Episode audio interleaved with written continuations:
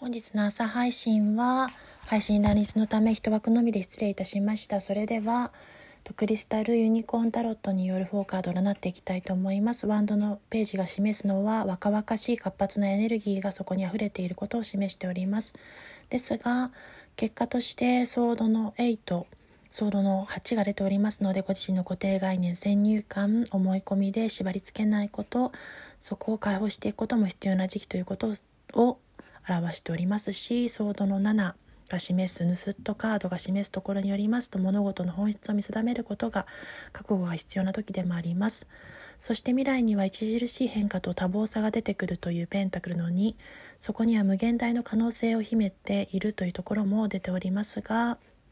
無限大の可能性によって努力の継続が必要ですし努力を怠らないことで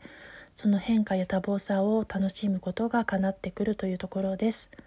そこに楽しみを見出すことができるというところが出てまいりましたそれでは